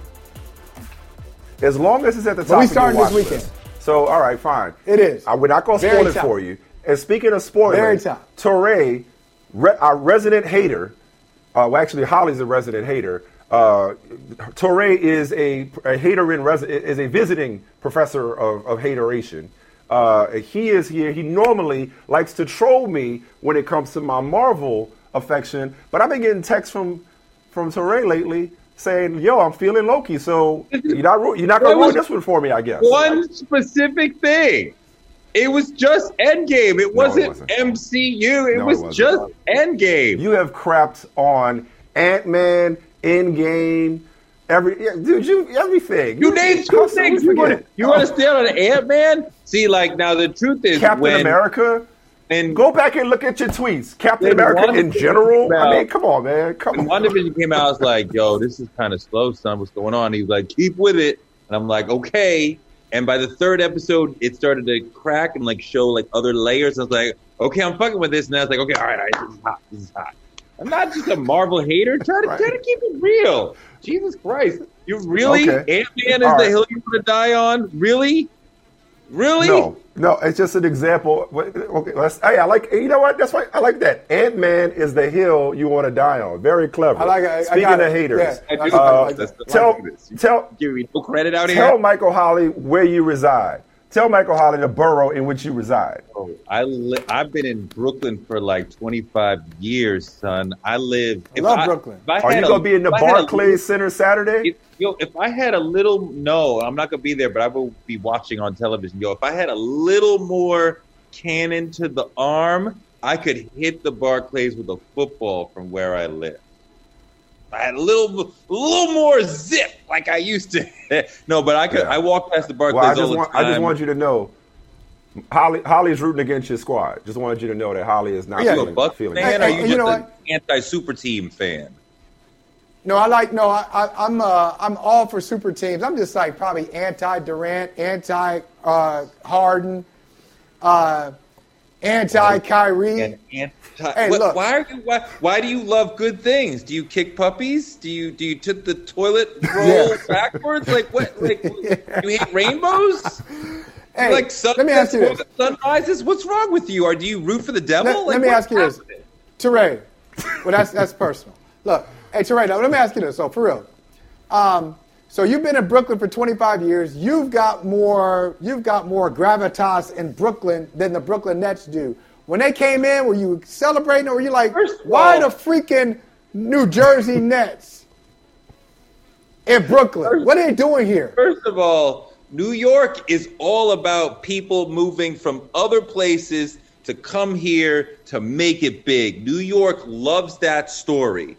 Generally, you move from New York to New Jersey to cement that you're big time, but it doesn't matter. New York is big time. As soon as you move to New York, you're a New Yorker. We embrace everybody. I, I, I'm I am extremely nervous about Game Seven because what has happened here is the universe, universe has given us this beautiful thing. They gave us Kyrie and KD. We sat around waiting for it to materialize. Then it did, and then they gave us Harden, and it was like, yo, this is maybe the most beautiful super team we've ever seen. The way they play, the way they get down, the way they move. It like if you love basketball, like these three guys take basketball to another level, each of them. And okay, whatever, like whatever. Shout out to Kareem, whatever. Like I'm not mad at them, but like Milwaukee. First gave us That's this, a super team. we were throwing down 130 points like it was nothing, and then suddenly they start taking it away, taking it away, and we've been struggling with injuries all season long, and now I mean like Harden goes down to an injury that he's been having, like that happens in sports. I'm like, damn. You know, then Kyrie goes down to a freak thing. I was already saying before that happened, this could be outside of the Bronx, this could be one of the best teams in New York sports history. Now, partly, and especially in recent New York, like the last 20, 30 years, and part of that goes to the general New York futility sports. of most New York sports teams over the last 20, 30 years. But this is a fantastic team Oh. that is favored to win almost every game. that should go and win the championship. You mean dominant, or you mean when you say best New York? I mean, because they're obviously the Yankees, you got the Giants, you know, beating the Patriots twice. I mean, when you say when you say best, do you mean like in terms of like brilliance, dominance, uh, you know, or do you mean like? Because I think what Michael's kind of sort of getting at in his own trolly way is that you know this the, the Brooklyn Nets don't feel like they're of New York. You know what I mean? They just don't. You I know, don't- I mean, obviously, I New don't know York's a Knicks town anyway. when I will, well, a Knicks town, please. We have not given a crap about the Knicks in years and years and years. I used to be a Knicks Ooh, fan. Oh my God! I used to be a Knicks fan. We should have got We- you and we Ashley walk together. around New York City. I was say about the Knicks. Ashley. No, We gotta get no, Ashley on. Around talking about the Knicks. Nobody, not for years. So like, let's like, psh, not a new not Knicks town. It's not a Nets town, okay, but it's not a Knicks town at all. Um, when when when when when when Harden joined, a lot of people had little memes and tweets about how the three of them Oh, yeah. seemed like a Brooklyn crew, like like not like a basketball crew, like a like a social crew. Like you got the the guy who's super skinny, you know, the guy with the beard that's too long, and the guy who believes in conspiracy theories. And like this is like a New York crew that you see around the borough. So I mean, like you know, I mean, and and so, I mean, like if they're playing individual one-on-one basketball, right? I mean, like that's definitely New York City basketball. They definitely remind me of some stuff you see when you go out to the Rucker to West Fourth Street. Guy's got skills, lots of dribbles. He's not really looking for a pass. He's not really playing that much defense. He's trying to score as much as he can. He's trying to break down his defender. That is New York City basketball. So I recognize what they're You know- doing at the Barclays as far as part of New York City. But I'm just saying, Michael, in one season, put together Uh-huh. the best group of people that you can in your sport. The Okay. Yankees have had a couple of amazing teams with, you know, Jeter and Clemens and like like damn, that's a frightening lineup, right? And like the Yankees are like up there. Okay. And like the Giants put together like Lawrence Taylor, Bill Parcells, Phil Simms, like they had a fearsome but like after after that, I'm like, yo, who is what Talent-wise, I- I feel you. New York City is messing with KD, Durant, and Kyrie, you know, with a little Blake Okay. Griffin coming off the side. The thing that's crazy, and, and I would defer to you on this, Steve Nash as a rookie coach. And we see James Yep. Harden is clearly not James Harden, right? He can't, uh, you know, they did a whole breakdown on like he had the ball, he was all alone at half court, and he let everybody pass it because he's like, I Yeah. cannot run there Right, faster even- than everybody yeah, else, even though they're way back there. Yeah.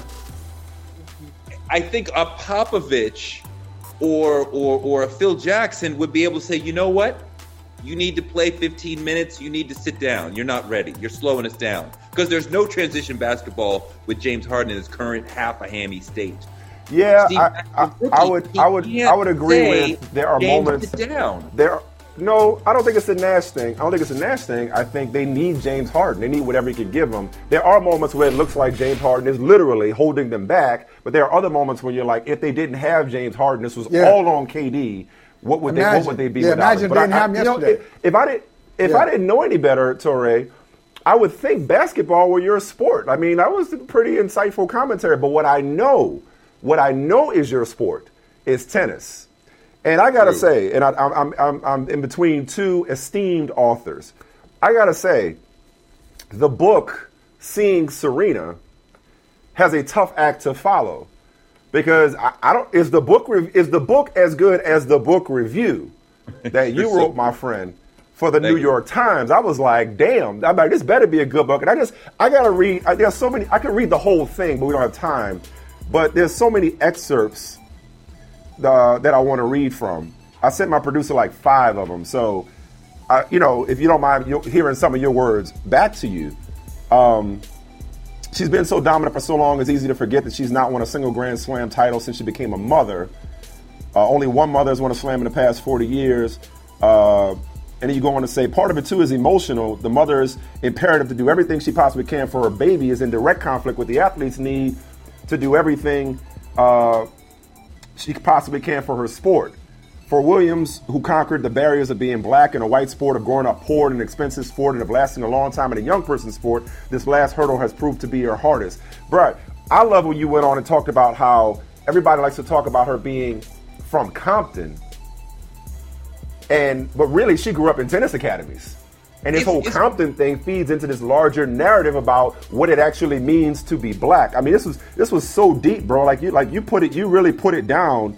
Um, you know, in in this. Um, here it is. The trip to, through Serena's childhood raised questions for me about how we've chosen to view her and what details we focused on and which ones we've ignored. It's critical to the mythology of Serena that she is from Compton, an iconic city, home of NWA. The media mentions it constantly as if to endlessly burnish her credentials as a quote unquote real black person, i.e., one who rose from poverty. But the full story is more complicated. Serena's father moved her family to Compton by choice because he thought it would forge greatness and also Let's keep it going. There we go. Also, because living there lowered his mortgage payments immensely, meaning he could worry less about his business and think more about teaching his daughters how to play. The toughness and the vibe of the place seemed to be part of Serena, but the Williamses moved to Florida so she could attend tennis academies when she was just nine. Compton gets a lot of, of mention for a place she left at nine. She's from a world of institutional tennis just as much as she's from there, but she grew up at tennis academies is not quite as evocative. And sometimes she's from Compton plays into hoary stereotypes of blackness that turn painful for black viewers when, say, Serena gets angry on the court and white pundits and cartoonists look at her like some stereotypical angry black woman, conveniently forgetting all that all athletes under high pressure get furious furious at some point. I just had to read that for those who haven't read it and maybe won't get the time to read it. I was just blown away by it. Then you talked about what a family woman she is, how inherently political she is, even if her faith won't allow her to be overtly political. I'm done. I'm done talking and kissing your butt. Brilliant stuff. Fill in whatever holes I didn't I didn't lay out just now No, I mean, with, a, just with an the- awesome book review. That's good. That does its job. It's going to make me buy the book. No, um, Seeing Serena is a great book by Jerry Marzorati, who's been writing great stuff about tennis for a long time. Uh, he reminded me that, yeah, Serena left Compton at nine. And there's this great detail in the book where, you know, before they left, uh, Venus and Serena would play. And, and the love between Venus and Serena is so deep and touching. They would sleep in the bed together and talk about tennis, you know, after bedtime. And, and Serena would cheat Venus while they were playing, call balls that were in, out, and Venus would never say nothing. And this is, I mean, like, this is the kind of love that you should know from your partner that you hook them and they're like, it's You fine. talk about what a family woman she is. right, it's fine. You talk I about mean, what yeah. a family woman she is in general. Her daughter, her sister. I mean, Serena. I mean, yes, Serena has always been attended by family, right? Right? She rose in tandem with her sister. Her parents were very much part of the mythology and the iconography from the beginning. Um, over time, the dad faded away. Venus's career has diminished, even though she's got a flourishing career in other things in terms of interior design and fashion. You know, they always were like, we have a life outside of tennis. Um, and and now her box is her husband, you know, her sister, still the mom, maybe her daughter somewhere in the arena. Her daughter is very much part of the iconography of Serena. The daughter's doll is part of the iconography of Serena. It's amazing. But yeah, the point about Compton. She leaves when she's nine. Can you be said to be from a place that you left at nine? Eh, I mean, like ish. Like, yeah, there's Compton-ness in her, it seems.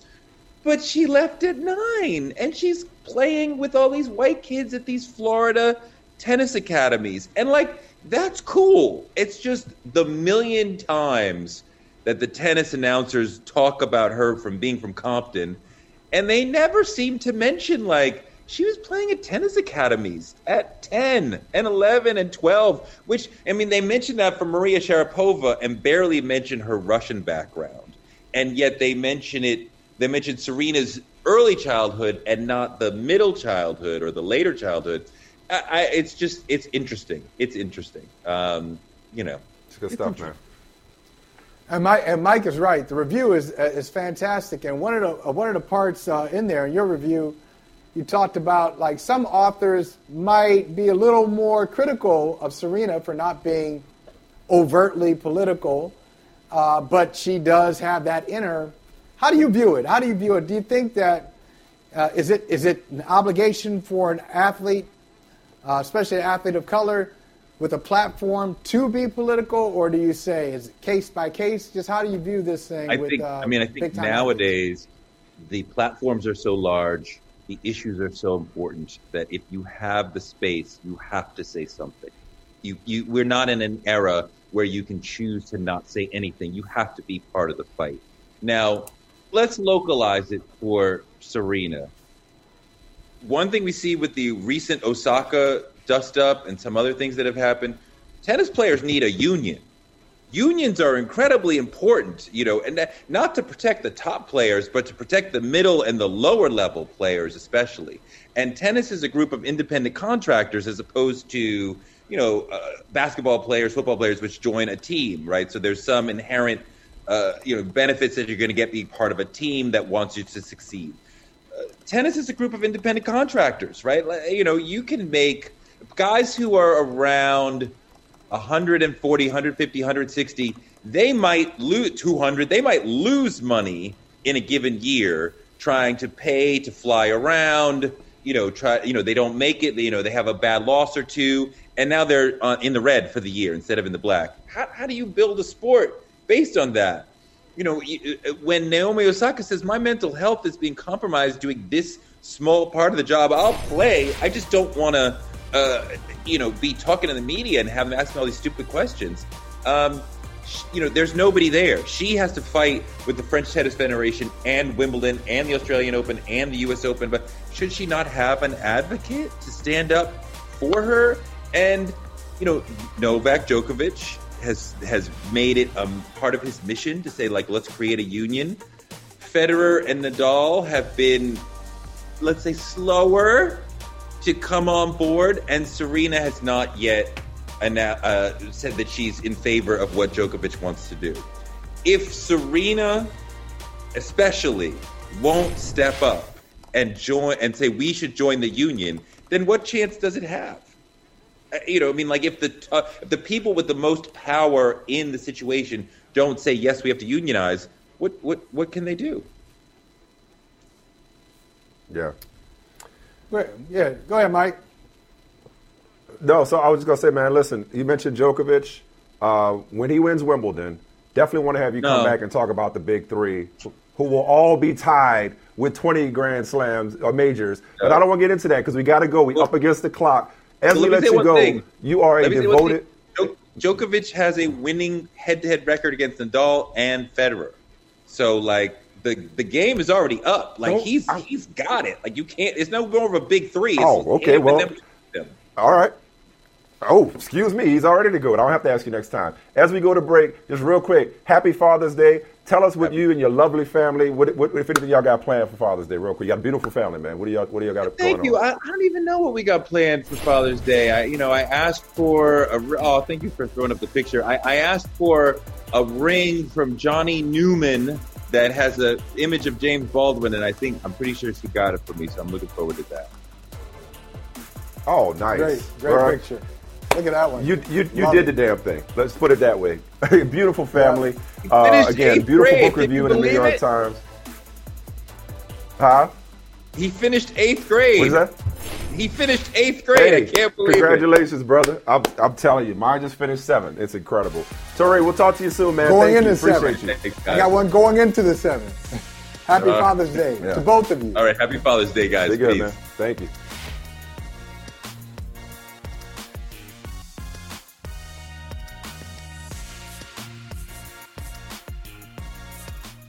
The legends are true. overwhelming power! The sauce of destiny. Yes! The most legendary sauce has arrived as McDonald's transforms into the anime world of WickDonald's. The greatest flavors unite in all new savory chili McDonald's sauce to make your 10-piece Wick Nuggets, fries, and Sprite ultra powerful. Unlock manga comics with every meal and sit down for a new anime short every week only at WickDonald's. Ba-da-ba-ba-ba, go! At participating McDonald's for limited time while supplies last.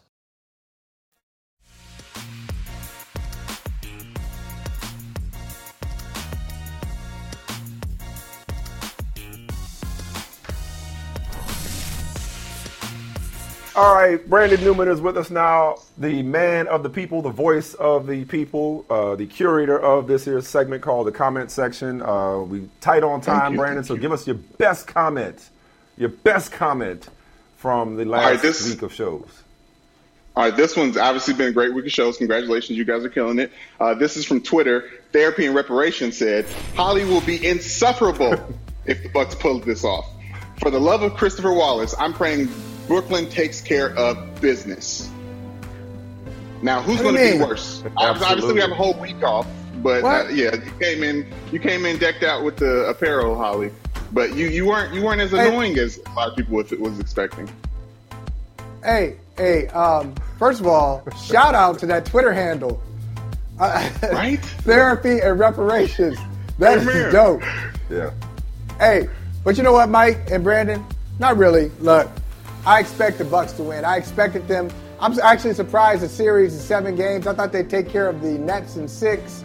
So I'm a little disappointed that we got a game seven in Brooklyn on a Saturday. I'd much rather the Bucks prepare for the Eastern Conference Finals, but I'm not going to celebrate something I expected anyway. Brandon, you know how I'm a copy editor by nature. Yes. I'll just take exception with the the verb tense. Holley will be insufferable. Oh, ooh, ooh, ooh, that's I mean, cold. okay. So, that's know. cold. That's cold. That's beautiful. I'm walking by with Australia uh, tank top today for uh, Ben Simmons. I know he went through a lot this week with you guys. Oh, I like that. Appreciate it. Appreciate it. I like Hey, that. Brandon, uh, a very special, you congratulated us. A very special congratulations to you, uh, my friend. This will be, welcome to the club. This will be your first Father's Day weekend. Yes. So happy Yes. Father's Day. Thank you. Uh, thank you so much. I know you got the big piece of chicken already identified. Oh, what, what, time. what plans do you have? Or just tell me what it, tell us what it means to you before we let you go. Tell us what this means to you to be enjoying your first Father's Day as a father. Honestly, it's weird that you say it because I feel like I'm in this mentorship program of fatherhood, being on this show, working on this show with you guys and, and learning from you guys as fathers. And uh, I just recognize the kid that I've been dreaming about for years is here now. So it's like, oh shit, I'll, excuse my language. I gotta get to work. So uh, That's okay. no, I'm just I'm sorry, sorry. Too, too real with y'all. Too real. Yeah, get the real with the brothers, with the brothers. But no, I'm I'm blessed, man, beyond belief. Um, thankful, thankful for for something I've always asked for, man. And I'm just I can't wait to stack these up. I can't wait for these to get boring like they are for you guys. oh, never boring, man. We're about to get into that right now. No, but it's listen, not. God bless you. It's God bless not. the family. And um, Thank you, thank you, guys. we- Happy we're happy- Father's Day, y'all. Father's we're Day, happy- man. You, you're built for it. Happy Appreciate Father's it. Day. Appreciate it. We'll talk to you Always. soon. All right, All right. guys. Later. It's it's not boring for me, man. Um, Not because me, me either. you know Not a day. The other day, they, my kids at this point and my wife at this point, they don't even ask me what I want for Father's Day because they know what the answer is going to be.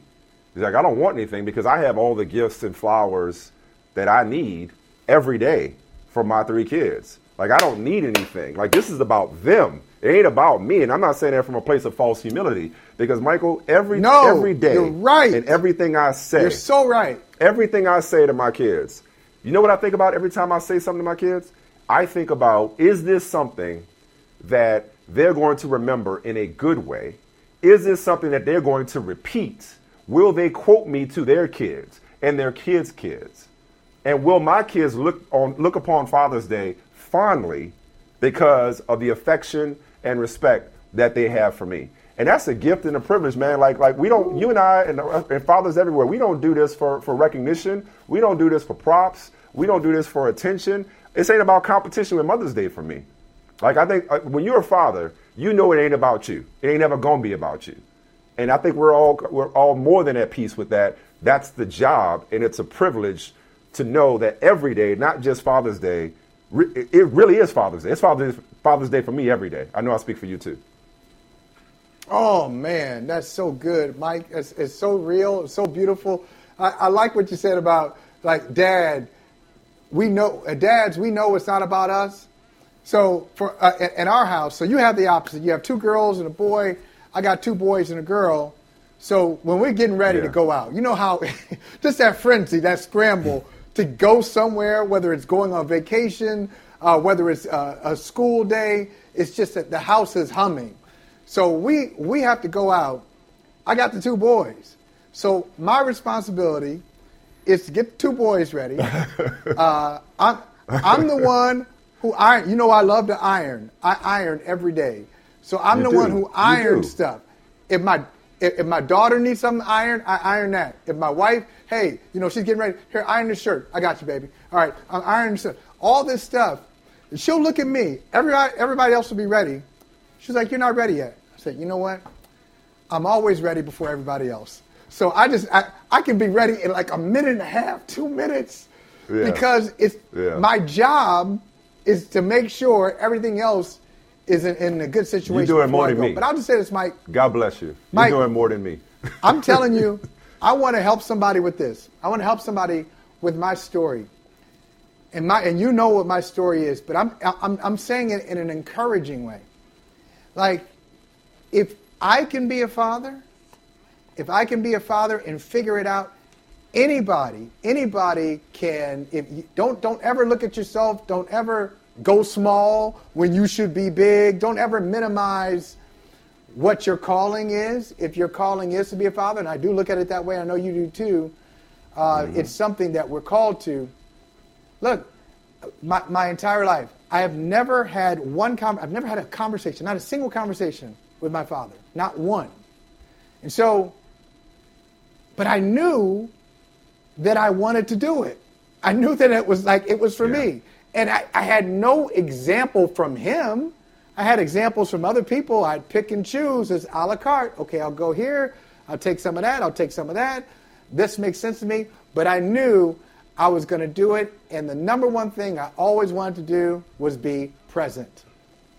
To be present. That's it. I'm here. I'm physically. That's it. I'm physically present. I'm emotionally present. I'm. I'm still Correct. learning. I know you're still learning. Uh, Yep. It is a gift. It is a gift. It's a blessing, and I'm just so. and that's It's the gift that we have to continue to give life. them. No question. That's what we give them. This ain't about us receiving gifts. We're giving them our attention, Hmm. our affection, our guidance, and our protection. You know what I mean? And just real quick though, y'all laugh when you talk about ironing and all that, bro. I'm useless. Like my responsibility is to get myself together. I'm the opposite. Like my wife takes care of the kids, and they take care of themselves for the most part. I, just can I get out the door is the question. So Sarah and Savannah are out of state at a basketball tournament this weekend. So I'm at home with Mason and Maya. Bro, I kid you not. Last night Maya was trying to like, you know, take advantage of me like she always does. And she said, uh, yeah, you know, so it's just gonna be us. What are we gonna do? Cause cause mommy's my you know, and, and Sarah was saying don't buy Maya something, right? And and and Maya was like, Dad, why can't you get it? You're just as much of a parent as, as, as mommy is. And she's like, Well, actually, this is my eight year old. Actually, mommy's more of a parent than you are. Cause she makes us do work and she makes us do chores. You you let us watch shows.